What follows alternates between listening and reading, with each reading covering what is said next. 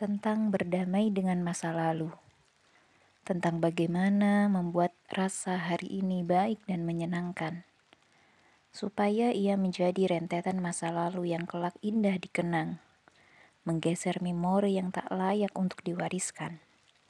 Bahwa memang ada hal baik yang sering kita anggap buruk, juga sebaliknya.